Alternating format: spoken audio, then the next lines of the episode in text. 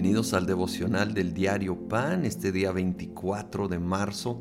Vamos a pasar al capítulo 12 de Romanos. Aquí termina lo que se considera la parte muy doctrinal de Romanos y empieza el enfoque muy práctico, todo lo que se ha aprendido hasta ahora aplicado a la vida diaria. El 12.1 dice, por lo tanto, ¿sí?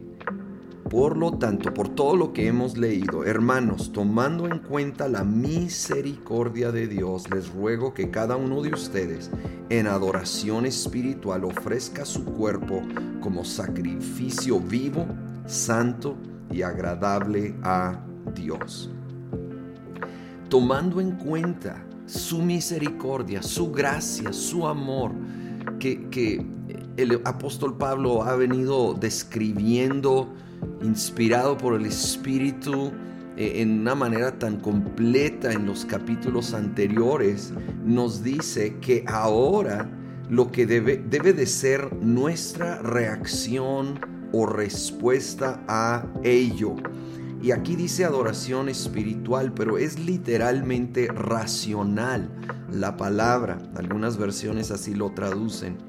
Nuestra respuesta lógica, racional, es entregar nuestra vida cuando consideramos todo lo que el Señor Jesús ha hecho por nosotros, todo lo que el Padre ha hecho para justificarnos. Nuestra única respuesta lógica, racional, es adorar.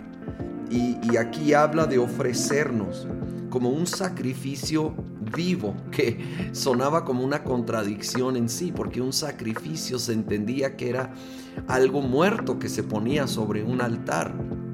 Pero Dios nos llama a ser un sacrificio vivo, a morir al yo a mi ego, pero con mi vida, activamente honrando al Señor, ofreciendo mi cuerpo, ofreciendo mis manos, mis pies, ofreciendo mi boca, ofreciendo todo lo que Dios me ha dado para honrar, para que sea ese sacrificio santo delante de Dios. Y el 2 dice, no se amolden al mundo actual, sino sean transformados mediante la renovación de su mente. Así podrán comprobar cuál es la voluntad de Dios, buena, agradable y perfecta.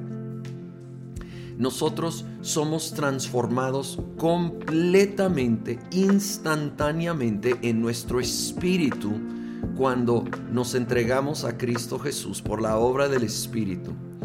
Pero nuestra alma, nuestra mente, nuestras emociones, nuestra voluntad, empieza un proceso y de esto habla este versículo, que necesitamos ser transformados mediante la renovación de nuestra mente o de nuestro entendimiento. Y esto es un proceso. No debemos amoldarnos a la manera de pensar pecaminosa del mundo actual. Obviamente se refiere al aspecto pecaminoso de este siglo, de este mundo. Y bueno, hay tantas corrientes que van en contra la palabra de Dios y a veces son muy obvias, pero a veces son sutiles y a veces crecemos con ellas y, sutilmente vamos abrazando maneras de pensar contrarias a lo que la Biblia enseña. Y ya que hemos contemplado su misericordia, su amor, necesitamos ir aprendiendo sus principios, sus verdades. Ahora sí, ir abrazando alineando nuestro pensamiento, nuestra manera de ver el mundo a como Dios ve el mundo. Aun cuando hay cosas que con las que tal vez batallamos, no estamos de acuerdo o no entendemos bien, créeme que Dios es más sabio, es soberano. Él ve lo que nosotros no vemos, así que rindamos todo a Él, dándole gloria por lo que Él es Señor, gracias por esa misericordia, por esa gracia, por tu amor derramado para nosotros. Lo abrazamos y respondemos en adoración, respondemos en entrega, respondemos rindiendo todo nuestro pensamiento, nuestra mente, todo lo que somos a ti, Señor. Moldéanos a tu imagen más y más en el nombre de Cristo Jesús. Amén.